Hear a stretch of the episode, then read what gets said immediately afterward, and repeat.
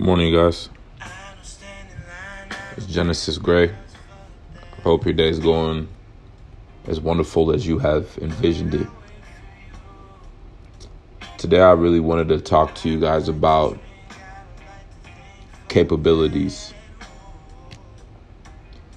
You know,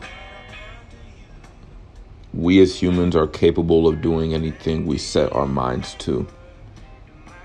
And at a point in my life, I was putting my identity into things. And when that happens, when those things don't work out, it's like you are helpless, hopeless. And instead of putting your identity into those things, what has helped me is putting my identity and my capability to do anything that I want to do. So, for instance, instead of saying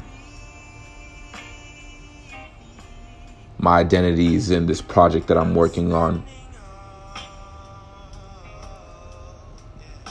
by saying that I'm capable of performing this project to the best of my ability, I'm now taking that identity and restoring it back to myself and my soul.